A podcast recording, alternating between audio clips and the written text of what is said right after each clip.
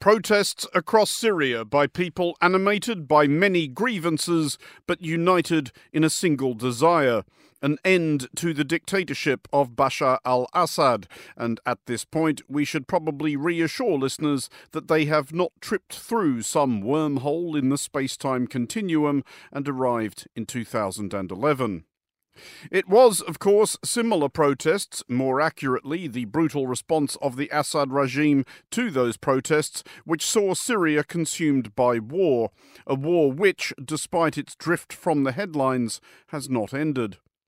Earlier this year, a report by the Syrian Network for Human Rights assessed the casualties of this conflict.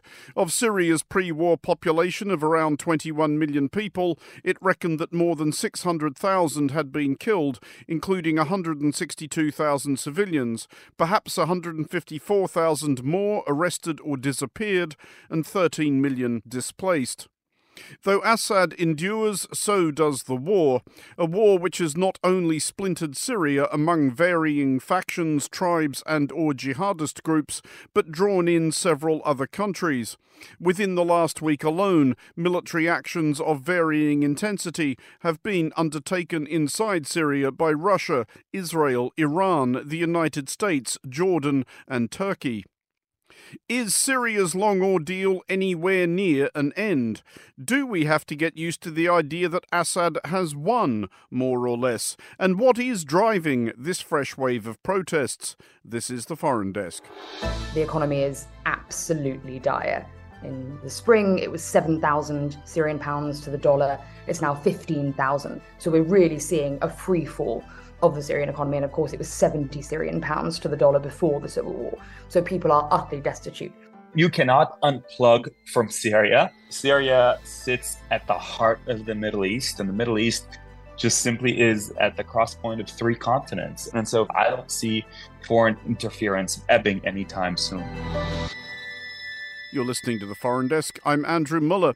I'm joined first of all by Leila Molana Allen, Monocle's Beirut correspondent and a recent visitor to Syria. Leila, first of all, give us a sense of what amount of normal life is going on in Syria. To what extent are people able to forget that there was a war and indeed still is a war? It completely depends where you are. So I went all across the country, all across regime held Syria when I was there a few months ago. And in Damascus, life really continues as normal to a certain extent. Damascus wasn't heavily damaged during the civil war anyway. It was always the Assad government stronghold. The suburbs were. So you inside Damascus, particularly in the old city, everything's absolutely fine, very clearly under the control of the government. And in a lot of the new city too. Then you suddenly walk outside of the city, you get on any of the highways, particularly north, and there's nothing. All these suburbs that we saw being bombed, full of rebels, Ghouta, all these places, they're just flat. There's nothing to go back to. It's not a case of rebuilding, it's dust on the floor. And all the agricultural communities who are there have disappeared. So it's almost like this little island that exists in an area of complete devastation. And then as you move further away from Damascus, that continues up in Homs and Aleppo, the road between Homs and Aleppo. I've been a, a conflict correspondent for 15 years, and it's some of the most continuous destruction I've ever seen, because this was where you had street to street, village to village, road to road battles. Every single building is completely destroyed. Once in a while, you'll see some laundry hanging from a window that indicates one person is still there. There are army tanks tucked into the parking spaces of residential apartment blocks that are collapsing. I mean, it's just absolute devastation for miles and miles and miles all across this area. And then Aleppo, of course, has a huge amount of destruction as well, and then was further destroyed by the recent earthquake, too. So, in terms of the legacy of the war, that's what it looks like. And then, in terms of daily life, the economy really is the big thing. The economy is absolutely dire. When I was there in the spring, it was 7,000 Syrian pounds to the dollar. It's now 15,000. I was back in Syria a couple of weeks ago and it dropped between 10 and 13,000 in the one week that I was there. So we're really seeing a free fall of the Syrian economy. And of course, it was 70 Syrian pounds to the dollar before the civil war. So people are utterly destitute. And because of a combination of bad government decisions economically and sanctions, of course, people can't rebuild their homes, they can't start businesses because there's no international banking. So financially, people really are desperate. There are bread queues out on the streets. That's really the main challenge right now for people living in Syria. Given the situation you describe, and I guess allowing for the reluctance of people in Syria to be critical of the government when they're not sure who they're talking to, what sense did you get of how people feel about the Assad regime now? Is there any kind of, I guess, positive, enthusiastic constituency for Bashar al Assad? Any sense of gratitude to him for winning this war, as people may see it? I was actually amazed how open people were about speaking about it. And it was more a case of me wanting to protect people and not have them, you know, publicly get themselves in trouble. Rather, people were very open, very keen to talk about it. One thing is there's certainly a sense that, you know, he has protected them for sure. The second thing that's very interesting is how well the propaganda has worked. So there's no such thing as a rebel in regime held Syria. They're terrorists. Everyone's a terrorist people don't know the difference between ISIS or Jabhat al-Nusra or the Free Syrian Army or a university teacher who later became radicalized. There's no difference between any of these things. They are 100% all terrorists, and it's the terrorists trying to attack them. Now, when I went down to the south, uh, south of Damascus, it was very interesting. That's right near Suwaida, where these protests are currently happening. We couldn't go to Suwaida because Suwaida was did have problems. But we went to Bosra, which is a town that until very recently was still occupied. And we went in and there were Free Syria, now this different flag, the flag of the rebels, flags painted still all over the walls because it'd been so recent. And they sort of said, don't look at that, don't take photographs of that, that's not real Syria.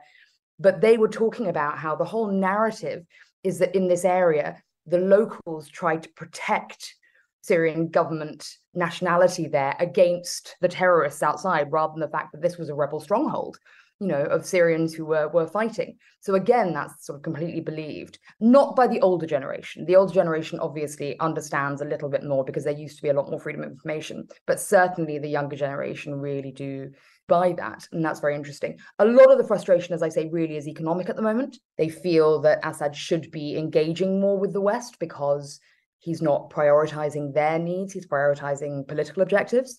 There's a lot of concern that Iran completely dominates the country militarily and economically, and Russia to a certain extent as well. But there's definitely more frustration at Iran. And I think that's because they are a regional power rather than an outside power. But that was spoken about a lot. But what they're very unhappy about is the fact that they just want to move forward from the war now. They really want the country to just get back together, and they're not really concerned politically how that happens. They just want progress. They want their lives back. But just on that thought of getting the country back together, how much faith do you detect across what we used to think of as Syria, which is now effectively partitioned in several different chunks, that that will ever happen, that there will ever again be one Syria as we thought of it in 2011? So, Turkey is the absolute crux of this. What Turkey decides to do will determine the future of Syrian territory. Before the earthquake at the beginning of this year, that enormous earthquake in February, we were waiting for a Turkish invasion of northern Syria. That now looks like it's not going to happen. Erdogan has stepped back. Essentially, both Assad and Erdogan seem to be using the humanitarian crisis of the earthquake, the fact that the world has turned around and started giving more aid, etc., again, to try and broker a settlement. Now, Turkey wants to hold on to northwest Syria, that's the rebel held area. They've been building areas there to send Syrian refugees back to, and their backed militias run that whole area. They want to hold on to that. Now, there is potentially a future in which Assad allows that to happen so that he's not facing having to continually try and kill all those people because he can't let them go anywhere. But Turkey's in charge of it, and Turkey cracks down on any rebel activity there. That's a possibility if they do make a deal. Northeast Syria, where the Kurds are in control, the Americans are still supporting the Kurds in that area, but increasingly less.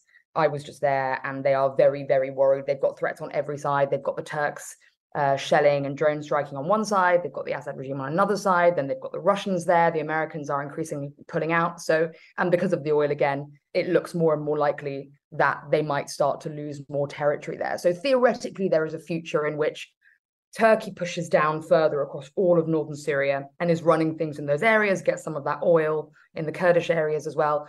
Assad pushes up a little bit and the people in between just get squeezed between a rock and a hard place. Leila, thank you. That was Monocle's Beirut correspondent, Leila Molana Allen. You're listening to the Foreign Desk.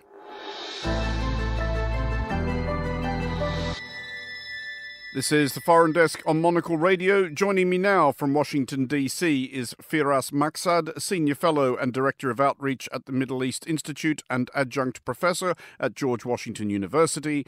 And we're also joined by Dr. Lina Khatib, Director of the SOAS Middle East Institute and Associate Fellow at the Chatham House Middle East and North Africa Program. Lina, let's start with you. These protests, which are more or less the hook for this episode. Do comparisons with 2011 help us in the slightest? The comparison is that both protests quickly escalated to ask for the fall of the regime, meaning the protests may have been sparked by economic concerns, but they quickly transformed into being about political concerns. But the key thing is that, unlike 2011, when Suwaida, the area that is witnessing most of the protests in Syria today, at that time in 2011, Suwaida did not protest calling for the fall of the Assad regime, whereas now Suwaida is seeing masses of people making exactly that demand. Firas, to, to narrow the focus on this a little bit, is there a reason why Suwaida would be a, a focus for a, a renewed wave of discontent with Assad? Yes, absolutely. A bit of background here is in order. Suwaida is the predominantly Druze province of southern Syria, Druze being an offshoot of Islam, and has a very sort of particular community and situation related to it. It's a very compact group, and the Assad regime has been careful, unlike it's dealing with other areas of the country, not to be overly tough handed in its dealing with it. So, what we've seen is yes, Suwaida shares a lot of the economic concerns, the economic and social distress, and as Lina correctly pointed out, also the political grievances shared in the rest of Syria. But Assad treads more carefully there. And that's allowed Suwaida more leeway to voice and react to the latest fuel hikes that the Assad regime announced about just over two weeks ago now. And so the economic distress was the spark, and Suwaida has more of a leeway, and its people are a bit more comfortable taking to the streets. But yes, those are shared concerns across Syria. And I think, you know, Assad is very worried about a contagion effect to other parts of Syria too. Just to follow that up, Firas, if Assad is concerned about contagion and is concerned about these protests, would it be reasonable to anticipate that he might respond much the way he did 12 years ago, i.e., with merciless brutality, which started the uh, momentum towards war rolling? Well, I think uh, even Assad tends to learn over time, and it's very clear that that's not their preference. That might be sort of the the last tool in their arsenal, but they're going back to the playbook of trying to coax and co-opt. And what we've seen over the last eight or nine days of protest is an attempt to create division within the Druze leadership within the province, and certainly trying to take aim at some of the religious leaders and bring some of them on board on the regime side. And they've had some success in the last 24 to 48 hours, peeling one of the three main religious leaders of the Druze towards the regime side. And there's also so playing on divisions within the community in Suwaida, although the community is quite compact and the sentiment is pretty strong. But then also using ethnic divides, and there's an Arab component, a tribal Arab component to the province. And historically, there's been grievances between the Druze and some of those tribal Arab communities. And so we see the regime again trying to utilize these divisions. And lastly, threatening the return of the threat of ISIS and the threat of Sunni extremism, and sort of bringing forward the role of the regime as the first line of defense for a community against extremist Sunni groups. So these are the various tactics that the regime is trying to use right now to co opt and calm the protest. I think they will not use direct force unless they absolutely have to because of that threat of contagion. At which point, Lina, we should consider the figure at the centre of events, which extraordinarily is still President Bashar al Assad. And I think probably at this point, about 12 years ago, few would have imagined that he would still be in charge in Syria today. But there he is. At this point, whether we like it or not, do we have to acknowledge that he is more or less now secure and that there is no real reason why he shouldn't carry being president of Syria? Nothing is secure in the Syrian situation. Assad has so far won the conflict militarily, but his position is very precarious because of the decaying financial situation in Syria. A figure close to the regime once was saying in a private setting not too long ago that even if sanctions on Syria are lifted, it's going to be very difficult for Syria to bounce back. So even people in the regime's kind of outer circle are acknowledging that this is a hollow victory at the end of the day. And that also means that if circumstances were to shift as a result of changes externally in geopolitics or as a result of, for example, widespread uh, protests all over Syria, let's say, the regime's capacity and infrastructure are very different today from how they were in 2011. So we can't necessarily say just because he survived then and he's still here now, we're going to see another 12 years of Assad in power in the same way. So the situation can shift. Just to pick up a bit on that further, Lina, is there any possible, I guess, further upside as Assad would see it from where he now is? Can he reasonably hope at any point to be once again president of all of Syria, as it might have looked on the map in 2011? This is becoming increasingly unlikely the area in the northwest is unlikely to ever want to be back under the control of the Assad regime. Not too long ago, a few days ago, uh, there was an attack by one of the extremist jihadist groups still operating in that area against Assad army forces, mainly targeting the 4th Division, which is led by Assad's own brother, Maher al Assad. And that area hadn't seen an attack like that since, I think, at least 2016. And that attack was something unexpected. And when it comes to Suwaida, we are seeing, you know, again, dynamics that show that even if the regime is in charge, it doesn't mean that everybody under the regime umbrella is happy with that control. And meanwhile, you have the Northeast, which has its own cocktail of interests. And that's not to mention areas controlled by Turkey in the north as well. All these areas are not likely to just accept being handed back to the regime very easily. So I, I don't think Assad's dream of being the president of all of Syria's geographical regions is going to be realized anytime soon. Because, Firas, one of the dimensions to this conflict that has developed over the last 12 years is the extraordinary number of overlapping projected interests from well, not just neighboring powers, but powers from as far away as Russia and the United States. And as well as them, we, we've seen regular air raids by Israel on targets in Syria. Turkey, as Lina was saying, is still very much involved. And there's this story emerging this week of Jordan bombing factories in the south of the country which are manufacturing this drug Captagon, which appears to have taken the Middle East by storm.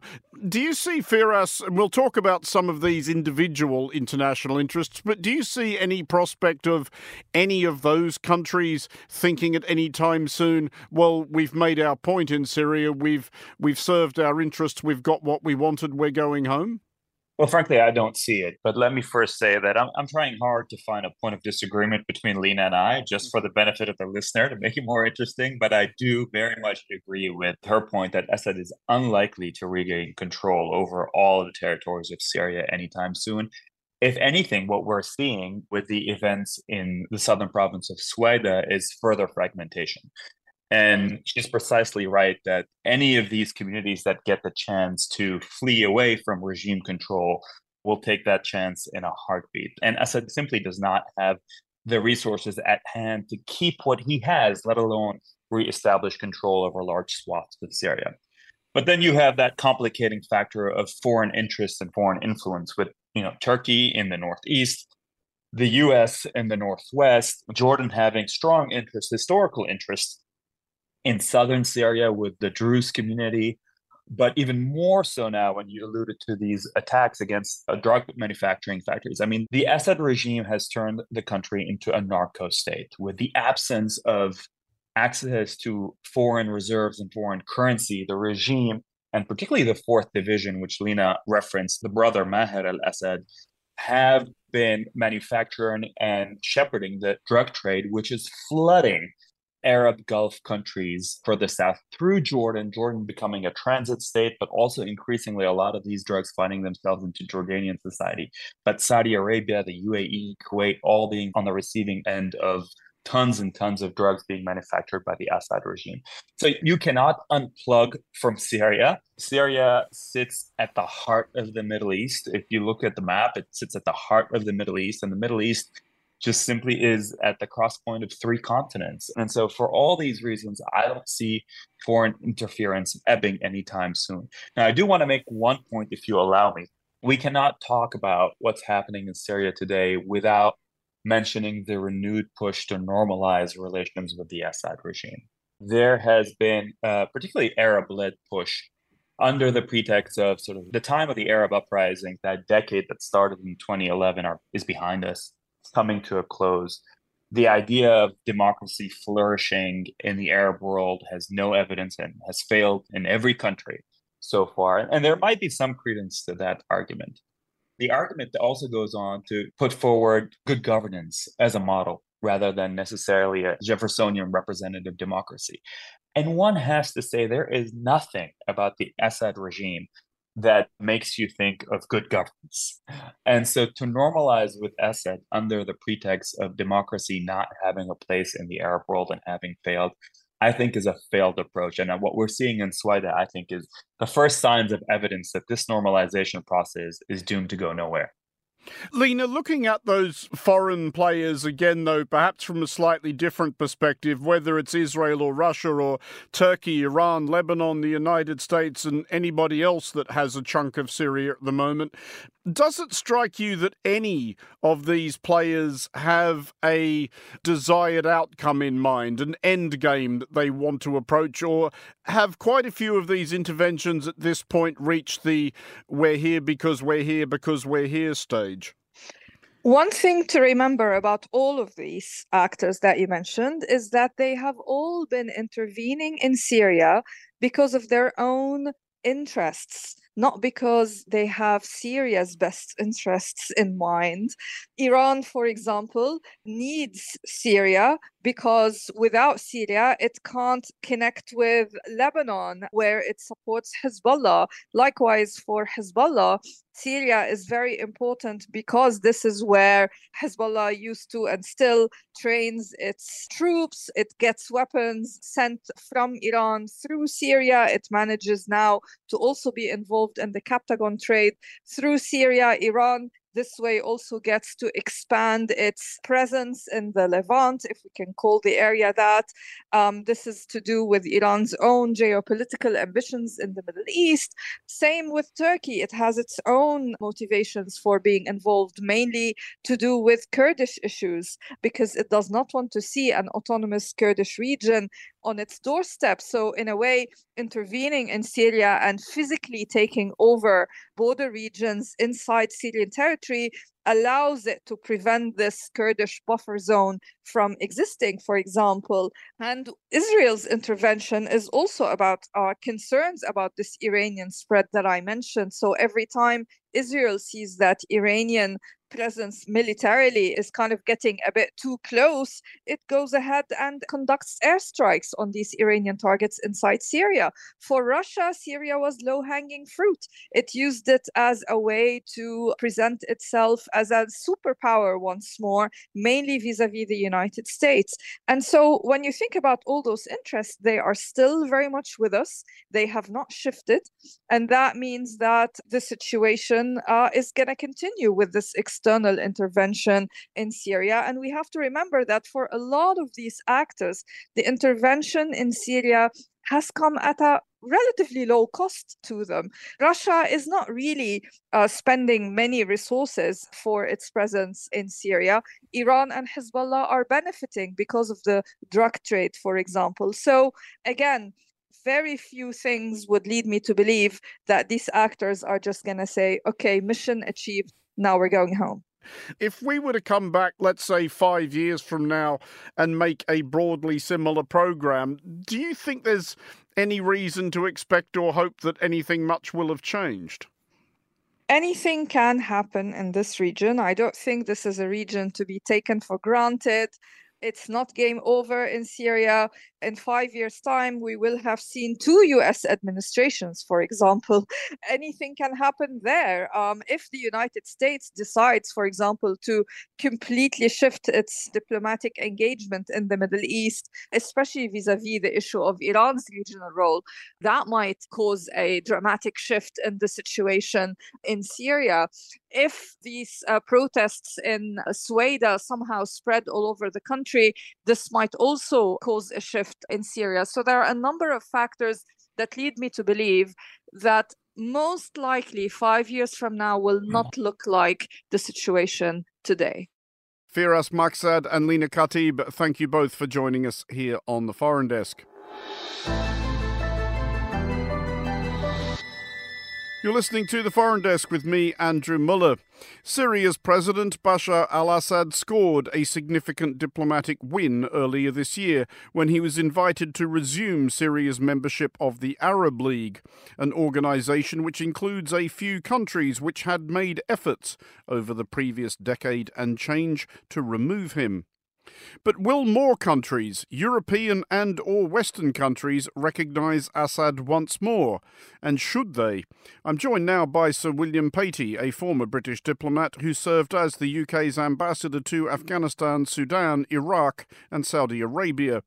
William, first of all, how do Western governments generally go about deciding whether to re acknowledge Assad? What kind of factors will play into a decision like that? Well, I don't think there's any pressure on them to re acknowledge him. That would be the first thing to say. So, maintaining sanctions against him uh, would suit them because it would be in accord with, I think, public opinion, which would be very hostile to re-establishing links with uh, with Assad. The Arab League, the initiative of the Saudis, recently readmitted him, not because they think Assad's a great guy, but because they're worried about the captagon trade and the drugs trade into their own countries, and the previous policy of isolation hasn't been working. So they're trying engagement. But the Western countries don't have to do that at the moment. They would not think that lifting sanctions or engaging with Assad would bring them much in the way of benefits. It's not likely to reduce the Syrian dependence on Russia for both grain and political support. The Turks are engaged because they have to, it's on their borders. I suspect the only thing that would really force Western governments to re engage is if ISIS was to become another threat in a Syria context, and that then ISIS was to threaten the West, that would be an incentive for them to do something. But I can't see at the moment what pressures there would be on the West to do anything. There are a few European slash Western diplomatic missions operating in Damascus, Austria, Greece, Sweden among them. What might they perceive as the advantage of being there? Well, I suspect that they're worried about the humanitarian situation. They'll be worried about the refugee crisis. That would be a particular Greek issue. I mean, at the moment, you've got, I don't know how many, one to two million Syrians, refugees in Turkey. If the Turks were to allow them to leave, try and make their way to Europe, that would be a big problem for Greece. So Greece has certainly have has a an Eastern Mediterranean locus. The Swedes, uh, I would think it's more of a human rights issue, wanting to monitor what's going on. But from, say, an American, French, German, or British point of view, there's not much driving them to re engage. As a general rule, though, leaving aside the specifics of the Syrian situation, when it is decided that we will once again deal diplomatically with a country we had stopped dealing diplomatically with for whatever reason, what are the practicalities of that? Who calls who? How does the relationship get re established? Well, it'd probably be done through an intermediary. I would imagine if we did want to re-establish an embassy in Damascus, well, that would be the first sign that we were re-engaging, that we would open an embassy. But that's way, way down the road. I think we'd be talking to the Turks to begin with. We'd probably use the Saudis. We have decent relations with both, and they now have relations with with Assad. So you would go through intermediaries. You might, if you had certain demands of the Assad regime in order to re-engage you'd probably want to set up a meeting with Syrian officials outside Syria somewhere. If that would be the process by which you would do that. You were talking earlier about how the bigger Western nations, the UK and the US especially, might not perceive any particular upside in re engaging with Syria at that level to bring it back to where we came in. But might they be worried about there being a downside to leaving it to everybody else? Oh yeah, there certainly is a downside. I mean, there's a downside in the sense of the security concerns in Lebanon, the failure of a Lebanese state, and the fact that the drug trade on both sides. You know, there are drug gangs, Hezbollah on one side, and the the Syrian military on the other side, controlling the flow of drugs of Captagon, which finds its way to Europe and to the Gulf. So that is a security concern. There's a security concern in Turkey, eh, you know, supporting the rebels and Western countries are still supporting the rebels up in the northwest around Idlib. So there are concerns that the Russians are expanding their influence. They're selling stolen Ukrainian grain at exorbitant prices to the Syrians, where the Syrians pay for them by loans from the Russians. So there's a couple of sanctions pariahs there helping each other out. The Iranian influence continues to be strong in Syria, and these are all concerns of the West and the drug flow into our friends and allies in the Gulf our concerns, security threats to Jordan. So these are all concerns, none of which I think the Western countries would think would be alleviated very much by lifting sanctions against Syria or by re-establishing relations anytime soon. I think you know the West would want Syria to concede something in order to lift sanctions. What that would be, it's difficult to see what the Assad regime would be prepared to concede. Sir William Patey, thank you very much for joining us here on the Foreign Desk on Monocle Radio.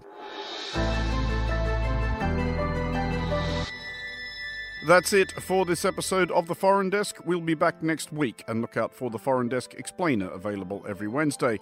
The Foreign Desk was produced by Emma Searle and Christy O'Grady. Christy also produces The Foreign Desk Explainer. To contact the Foreign Desk team, you can email emma at es at monocle.com and don't forget to subscribe to Monocle Magazine and our free daily email bulletins by heading to our website at monocle.com. From me, Andrew Mueller, thank you very much for listening. Until next time, goodbye.